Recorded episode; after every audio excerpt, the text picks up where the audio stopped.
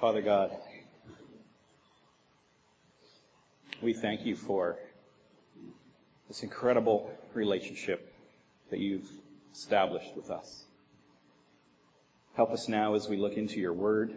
Help me now as I speak on your scripture to be close to your Holy Spirit, that we would draw near, that we would be uh, transformed as we've prayed a few times already today by what you reveal. Father, we just thank you for your goodness to us, your mercy, this incredible privilege that we have of being drawn close to you through your Son, Jesus. We pray this in Jesus' name. Amen. There are twin brothers. Picture twin brothers. One brother is a good citizen. He's very kind. He's very patient. He's very generous. The other brother is foolish, and he took advantage of the patience of his brother and the generosity of his, his twin brother. But more than just foolish, the other twin brother is often sometimes out of control and it would lead to violence. And one night, this other brother is out drinking. And he's out partying with his friends. He's at a bar and an argument starts. And somehow in the argument with the alcohol and everything else that's going on, he pulls out a knife, and the end of the argument is a man is stabbed to death. So he comes home, covered in blood, pulls off his clothes, throws them on the floor, collapses unconscious from the night out, drunk. The other brother wakes up in the morning. And he sees the clothing of his twin. And he knows exactly what happened. So, he takes off his clothes, he puts on the bloody clothes, he goes down to the police station, turns himself in, explains what happened. A few hours later, the other brother wakes up from his drunken stupor, goes out, looks for his clothes, can't find them, looks for his brother, can't find his brother. He figures out what's happened. Runs down to the police station. Runs into the bailiff.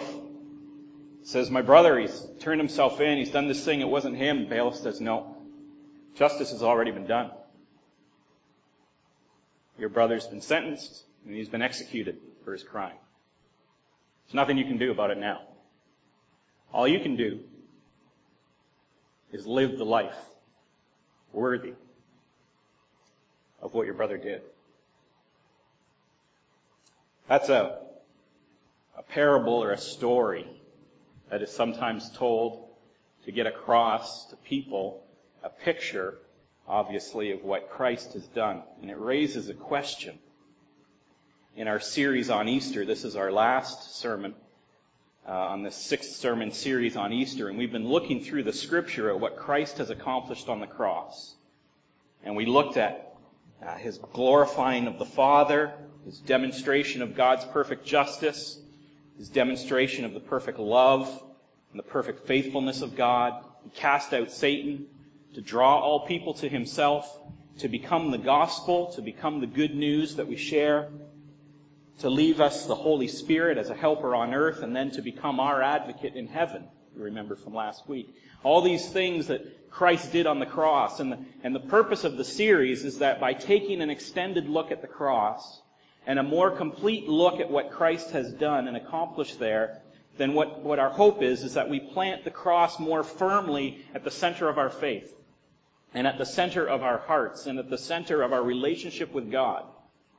So that the cross is our source of joy and it's our source of assurance and it's our source of glory in God for all that He's revealed in the cross.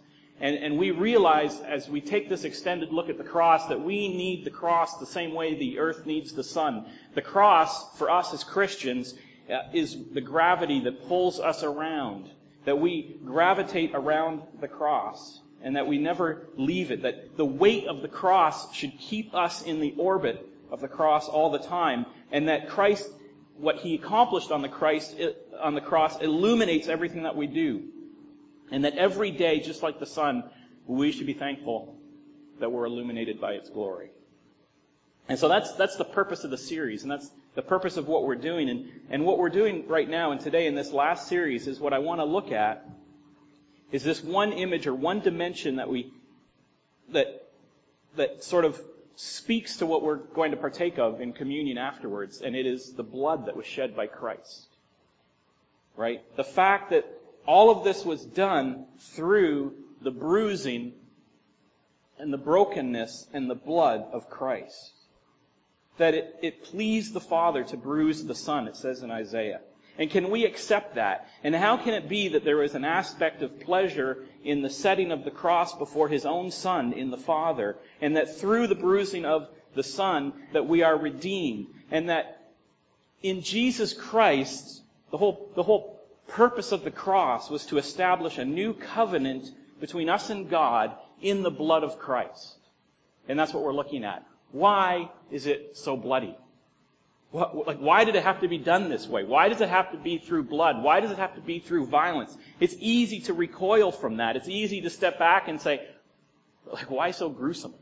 like, why the cross? Why blood? Why is this? And, and as Christians, sometimes we just take it for granted, but it's weird for people to wonder why God has to work this way. And so when we're examining the cross, what we have to remember is that, that Christ established the new covenant in his blood not through any other means, but by death and by bleeding and by shedding blood. There's three things that I want to look at. Why this way? Why is it so bloody? And what does it mean for our joy? So to, to answer the question of why through shed blood, we have to sort of step back and bear with me for about five minutes as we, we step back and we have to sort of go through the history of God interacting with mankind. We have to take a look at an overview of the covenant relationship that God has with man. And from Adam and Eve all the way up to the cross and then beyond. And so from the very beginning, if you look in, in Genesis with Adam and Eve, when Adam sinned, Adam and Eve sinned, two things took over, took, took place there in terms of the covenant. Is the first thing is that God provided animal skins to cover their sin. And in this picture of the animal skins that he used to cover the shame of Adam and Eve, there is this imputation or expectation that blood was shed in order to cover the shame of what Adam and Eve had done. And then to go on to further explain in Genesis 3 God explains in his promise with Adam and Eve as to what happened because of the sin and how this relationship is going to change going forward. He says to them, he essentially makes a promise to Adam and Eve about how the relationship is going to go and that there needs to be a seed of Eve that is bruised in order to crush Satan. In Genesis 3, 14 and 15, is God is explaining this to him, essentially it's a promise or covenant that this is now how the relationship stands. It says, the Lord said, the Lord God said to the serpent, because you have done this, cursed are you above all livestock and above all beasts of the field. On your belly you shall go and dust you shall eat all the days of your life. And I will put enmity between you and the woman and between your offspring and her offspring. So in other words, people aren't going to like snakes. I mean, you can read it that way if you like. But not just that, he goes on, he says, he, singular, he, the offspring, singular, he shall bruise or attack the head of Satan, your head, and you shall bruise or attack his heel.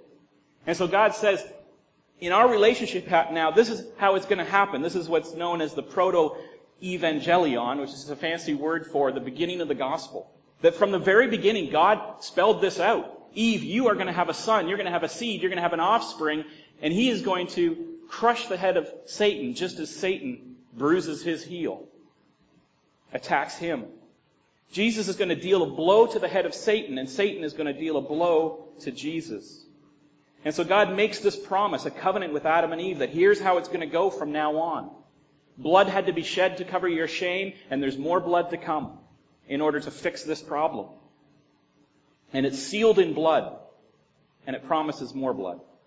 And then secondly, as you keep going forward, you see that God begins to act out his covenant and he fills in more detail to establish this people, this seed that is going to eventually arise and you get to Abraham. And God chooses Abraham and he establishes a covenant with Abraham and the, how Jesus is going to come through the line of Abraham, through Israel, his chosen people. And if you look in Genesis 22, as this covenant is being ratified, as this covenant is being established by God, he sends Abraham up into the mountain, you'll remember, with his son Isaac he's Isaac goes up with, with Abraham, his father, and they have no offering to give, and they're going to go sacrifice to God, and they go up onto the mountain, and God provides a ram.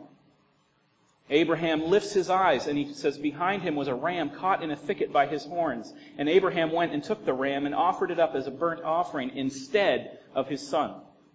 And so here, establishing the covenant further, shed blood. God says, I'm going to establish a covenant with you but there is blood to ratify this covenant. There is blood to seal this covenant. And the covenant, if you just keep reading, he explains it.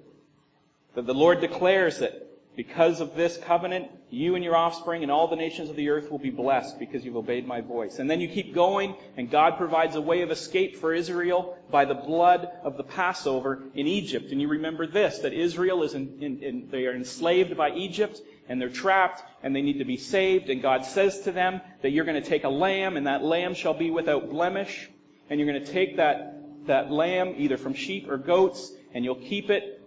And then you will kill the lamb and you'll take the blood and you'll put it over the lintel of your door. And when I come through, I'll see that blood and I'll remember my covenant because that blood is the seal of my promise to you. And so God continues to reinforce and establish the presence and the purpose of blood in the covenant. And there's other places I could go. I'm going to keep going. There's others I've missed, but it goes over and over and over again. And then as Israel escapes, God establishes a new covenant. The law gives the law at Mount Sinai by blood again. And so in Exodus, Moses comes and tells the people all the words of the Lord and all the rules. And the people answered with one voice, and they said, All the words that the Lord has spoken, we will do. And Moses wrote down all the words of the Lord, and he rose in the morning, and he built an altar. And he took the blood of oxen and he put it in basins and half the blood he threw against the altar and then he took the book of the covenant and he read it in the hearing of the people and they said we will do all that the lord has spoken and he took the blood and he sprinkled it on the people and again the covenant was ratified and sealed in blood and then God provides within that covenant a sacrificial system to protect the people that are under the Sinai covenant or the Deuteronomic, Deuteronomy, Deuteronomic covenant. And he explains the blood in terms of life. And you know all the things that go into the ritual of atonement for the people of Israel in the keeping of this covenant with God.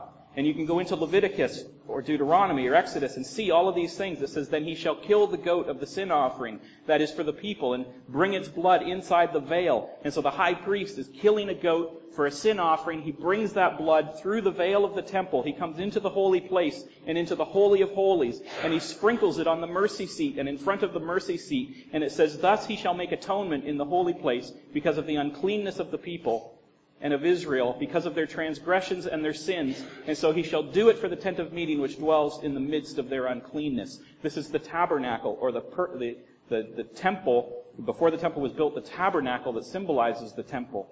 And the high priest had to do this year after year after year to atone for the people of Israel and keep covenant with God. And then as you move forward, you keep moving forward, and finally in Jeremiah, as the prophets begin to show up, God promises a new covenant in Jeremiah. You can read Jeremiah 31, 31 to 34. It's easy to remember. Jeremiah 31, 31. That's where God sort of first clearly unveils the new covenant that is coming. And so the prophets start to speak about this new covenant. And it's going to be a covenant that it's not like the old covenant. It's not like the old Sinai covenant. It's not like the old Abrahamic covenant. They keep breaking that covenant. It keeps needing the slaughter of animals day after day, week after week, year after year. I have a new covenant with the law written on their hearts, and I'm going to forgive them, and I won't remember their sin anymore, he says in Jeremiah. But that new covenant is also going to be, need to be established in blood. And the prophets at that point begin to teach Israel of a Messiah that is coming, even though the prophets didn't understand what they were teaching. They keep talking about a servant who must suffer. They talk about a Messiah who must be slain. And the, the prophets, they have this prophecy of this new covenant that is coming, and they have this prophecy of a Messiah, but they don't totally understand it because the Messiah has to suffer. The Messiah has to be slain because this new covenant has to be sealed in blood as well. And Isaiah 53 talks about that. He says, Surely he has borne our griefs and carried our sorrows, yet we esteem him stricken, smitten by God and afflicted. But he was pierced for our transgressions. He was crushed for our iniquities. Upon him was the chastisement that brought us peace, and with his wounds we are healed. And all we like sheep have gone astray, and we have turned every one his own way, and the Lord has laid on him the iniquity of us all. Yet it was the will of the Lord to crush him. He has put him to grief. When his soul makes an offering for a guilt, he shall see his offspring, he shall prolong his days. The will of the Lord shall prosper in his hand. Blood is still required to establish this new covenant. And then finally we come to Christ and the cross and what we've been preaching on and learning about for these, these six, five, six sermons. That Christ fulfills that obligation. That He is the suffering servant. That He is the Lamb who is slain. That He is the Messiah who must die. And you remember that at the crucifixion of Christ, that crucifixion came at the feast of Passover, where for 1500 years Israel had been remembering the, their salvation from Egypt and remembering the atonement that they must make through the slaughtering of lambs. And so at that point in history, as Jesus is there in Jerusalem for the feast of the Passover, literally hundreds of thousands of lambs are being slaughtered in the temple.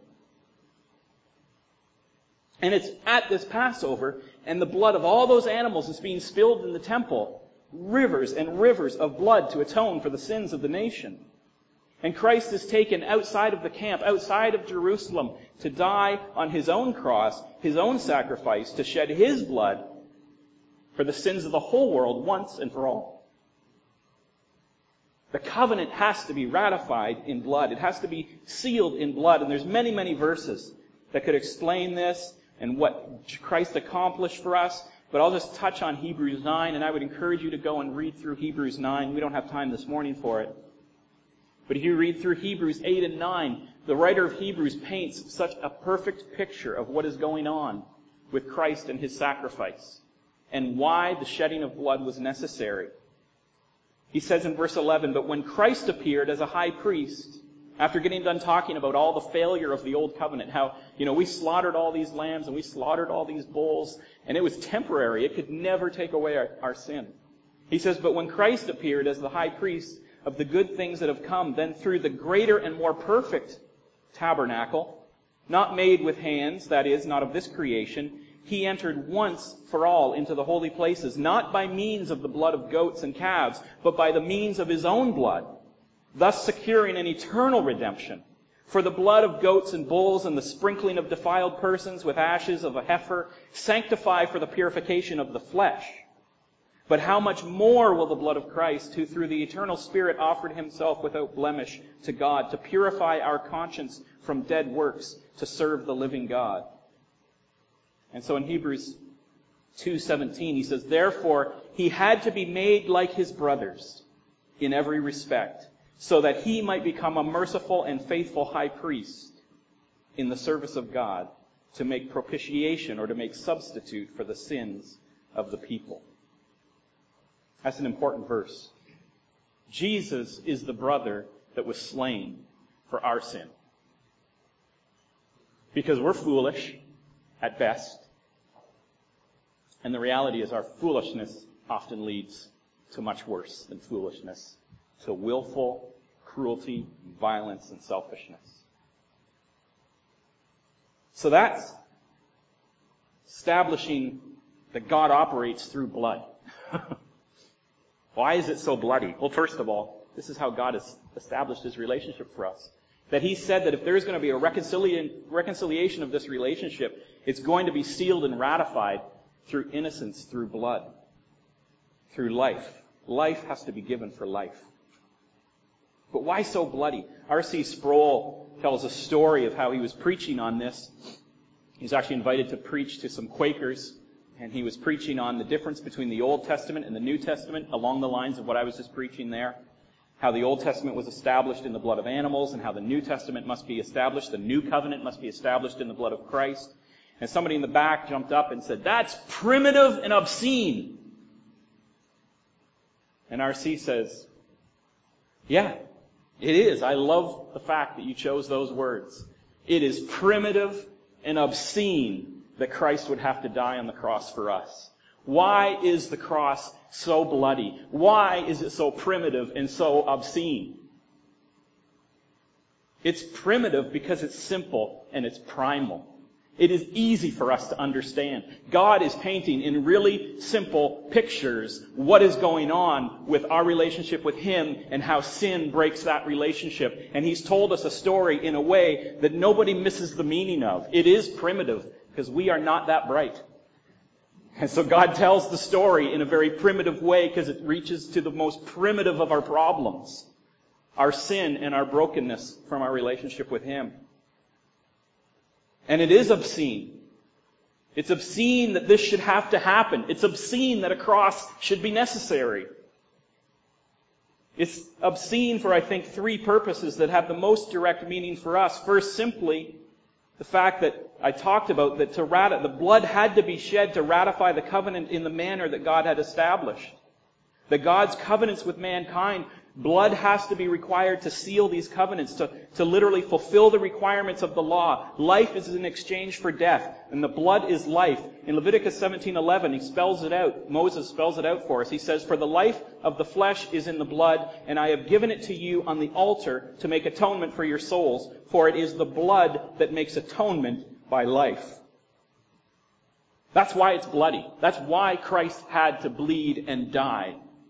And the writer of Hebrews goes into much more explanation of that, which I don't have time for. So that's the first thing, is that just to fulfill the law, it had to be done through blood. But secondly, that, and that first one is the objective sort of external reality of what God did for us through Christ on the cross. But secondly, I think it needs to be blood, I think it needs to be death, I think it needs to be obscene to assure us that no matter how obscene the sin of this world is, Christ has endured a sacrifice equal to the obscenity of our sin.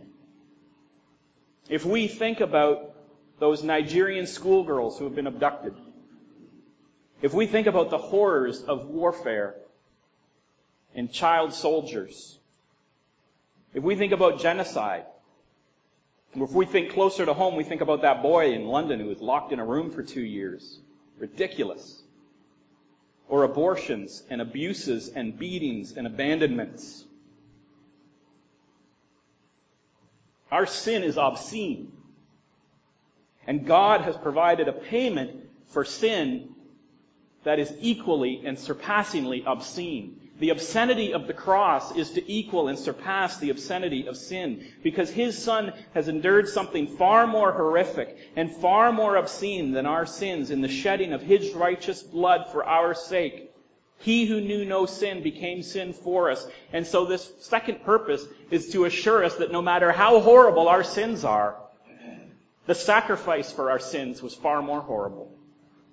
And it's up to the task of forgiving us of atoning for us. And then thirdly, the other end of the scale, thirdly, I think it is so obscene and so horrific that it has to be through the death and bleeding and blood of Christ is that there would be no mistaking sin as something inconsequential. There is no pretending that our sin is something that we can just laugh off and figure, oh, it's no big deal. You know, I'm a nice person and God must like nice people. That God somehow owes us entrance into His presence. How could God dare to turn us away after we've been such nice people? We're not good. Our sin is not a behavioral problem primarily. It's not about not swearing and not smoking and being a nice person and saying, tipping the waitress well. You know, or even just not getting drunk or even adultery or murderer. All those behavioral things are just symptoms of the true disease. Our sin is a self-worshipping problem. It's a pride problem. It's a placing of our value higher than God's value. It's a placing of our virtues higher than God's virtues. Of even being able to ask that question of saying, why can't God accept me? I measure up to my own standards. Aren't I good enough for Him? The arrogance to even have that conversation. To put our morality higher than God in a deep rooted sense that we think we can judge God's criteria for us. That is our sin. And the bloody seriousness of the cross of Christ the new covenant established by his blood is the antidote to that kind of thinking. That sin is no big deal. That sin is just something that, you know, God should just accept me because I'm a nice person. The blood of Christ is necessary, and this is hard for us to understand sometimes. The blood of Christ is necessary even for the sin of gentle, well-educated, middle-class, polite Canadians. We still need the blood of Christ because our sin is not about being nice. Our sin is about our arrogance to worship ourselves more highly than God or to think that we don't need our relationship with Him rectified. The blood of Christ is required even for your sweet old grandmother's sin. You still need the blood of Christ.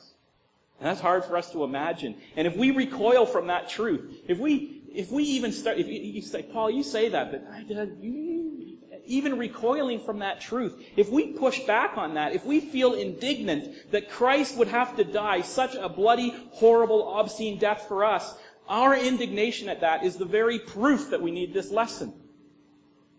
That we think we're better, we don't need that. So the cross teaches us something in the blood of Christ. It teaches us that sin is serious no matter what, and, and our indignation that Christ should have to die such a humiliating death for us is proof that we don't, that, that we need Him. Proof that we don't understand the value of sin. But also, and this is so important too, that no matter how obscene and no matter how horrific our sins are, the horror and the obscenity of the cross surpasses it. That we don't have to worry about whatever we have done. Even those, that aunt and uncle that locked up that boy in London, even the, you know, whoever, you know, was working the doors at the oven in Auschwitz. It doesn't matter what your sin is. There was a more horrible sacrifice that was made for you, and it measures up and surpasses. But what does that mean? What does this new covenant, what does the new covenant established in Christ's blood mean for our joy and our assurance in God's glory? And I've touched on a couple of them already. To understand why the blood is important. First of all, which I've talked about, is to know that the most primitive and the most obscene sins are able to be matched by the primitive and obscene sacrifice of Christ in the shedding of his blood. Know that our sins are forgiven no matter how bad we feel they are. Whether it's abuse or abortion or just arrogance and self-satisfaction. And that this new covenant is a better covenant, that it doesn't need to be repeated over and over and over again. And we have the Holy Spirit to allow us to overcome and redeem our brokenness. So that we don't have to sin anymore, and we don't have to be those people. Secondly, the strength of the relationship that this cross and this sacrifice gives us assurance of. That this new covenant that God has established with us is not in the blood of animals, it's not in the blood of lambs, it's not in the blood of goats or bulls, no matter how many of them. The strength of our relationship with God is established not in the death of an angel or the death of, you know, some substitute, as some people would have you believe that Jesus wasn't really the Son of God, he was just an angel or he was just a good man. That that the strength of our relationship with God is forged upon the cost of what created that relationship. And the cost of that relationship was the blood of God's own Son, Jesus Christ. And so we have an assurance in the strength of the relationship in what it was forged. That God paid too much for this relationship to let it slip away. And so if you think God is going to let you go once He's got you, He will not. Because of the blood of Christ on the cross. It was not an inconsequential payment. The price was too high to ever give it up. And thirdly, we see the depths of the love that Jesus has for the glory of the Father and our freedom. So as you're sitting there and you think how horrible the cross is and how maybe you recoil from that and you're not sure whether you can just handle, you know, why Jesus had to die and why did God have to send him to the cross and it's so bloody and it's so, you know, it just seems such an awful way to do it. What we see in that is we see the depths of love that Jesus had for the glory of the Father and for our freedom. Because as horrific as we make the cross, and we should make it horrible, the more horrible we make it, we only reveal more clearly how deeply Jesus loved God and us. Because every step towards the cross was a step of love. And the more horrible the cross is, the deeper Jesus' love must have been. And so we have this assurance of the love of God and this assurance of the love of Jesus because he would not go through the horrors of the cross except that he loved us. And God will never hold lightly to what was bought with so great a price. And a covenant that's sealed with the blood of Jesus will never be broken. And so when we think about the cross and we think about the covenant, we think about this new relationship that God is establishing, then we have this assurance exactly because of the blood of Christ that it is an absolutely faithful covenant. That is absolutely up to the task of forgiving our sins. That is absolutely forged in a perfect love. And if we put ourselves under this covenant, if we put ourselves under a covenant that's sealed in that blood, then we are the brother who is set free. We're the brother who gets life because his twin was willing to die for his foolishness and his sin. And so as we put our trust in the cross, as we put our trust in Jesus, we become the brother who is free. And communion today is our opportunity to cherish these truths in the cross of Christ. Communion is set up exactly to put the focus right where it should be on the body and the blood of Christ, to remember these things. For the last sermon in this series, I saved the heavy stuff. but I didn't want to miss this on a communion Sunday. I didn't want to miss the opportunity to understand why blood, why a broken Messiah on a cross. Because it is an absolute seal of an absolute promise of absolute love that is more obscene and more hideous and more terrible than any of our sins, and it can atone for and redeem us from all sin. And at communion, we remember that. And so today, when we go to communion, when you have that bread and when you have that cup, I just, I just want you to think just a little bit deeper. This whole sermon was just a setup for you just to think a little bit deeper about what you eat and what you're drinking. This is what Jesus says. And after I'm done here, we'll have the helpers come forward for communion. This is what he says in Luke 22. When the hour had come, Jesus reclined at the table and the apostles were with him. He's in Jerusalem at the Passover, right before his crucifixion. And he says to them, I have earnestly desired to eat this Passover with you before I suffer. For I tell you, I will not eat it again until it's fulfilled, fulfilled in the kingdom of God. He's about to fulfill it. And he took a cup, and when he had given thanks, he said, Take this and divide it amongst yourselves, for I tell you that from now on I will not drink of the fruit of the vine until the kingdom comes. And he took bread, and when he had given thanks, he broke it and gave it to them. And he said, This is my body, which is given for you. Do this in remembrance of me. And likewise, the cup, after they had eaten, saying, This cup that is poured out for you is the new covenant in my blood. And we do it to remember what Christ accomplished on the cross, specifically through his blood. Let's pray. Father God, as we come now to communion, I just ask that this would have a special meaning for us. That we can answer the question, why is it so bloody? Why did it have to be done this way? Because you established it, God, that your relationship with us is serious and our sin is serious. And that your covenant demands sacrifice to ratify it, to seal it. And so, Father, as we come into communion, I just pray that this would be close to our hearts. That we would see that, yes, the cross is horrible. Yes, it will cause people to shrink back, and they will mock it, and they will say, why does it need to be so bloody and horrific? And we will know it needs to be because it is a picture of what needs to be atoned for our sin. It's a picture of how deeply you value the restoration of this relationship and how tightly you will hold on to that relationship once it's restored. The price you paid is too high to ever let it go. Father, thank you for the joy and assurance in that. In Christ's name, amen.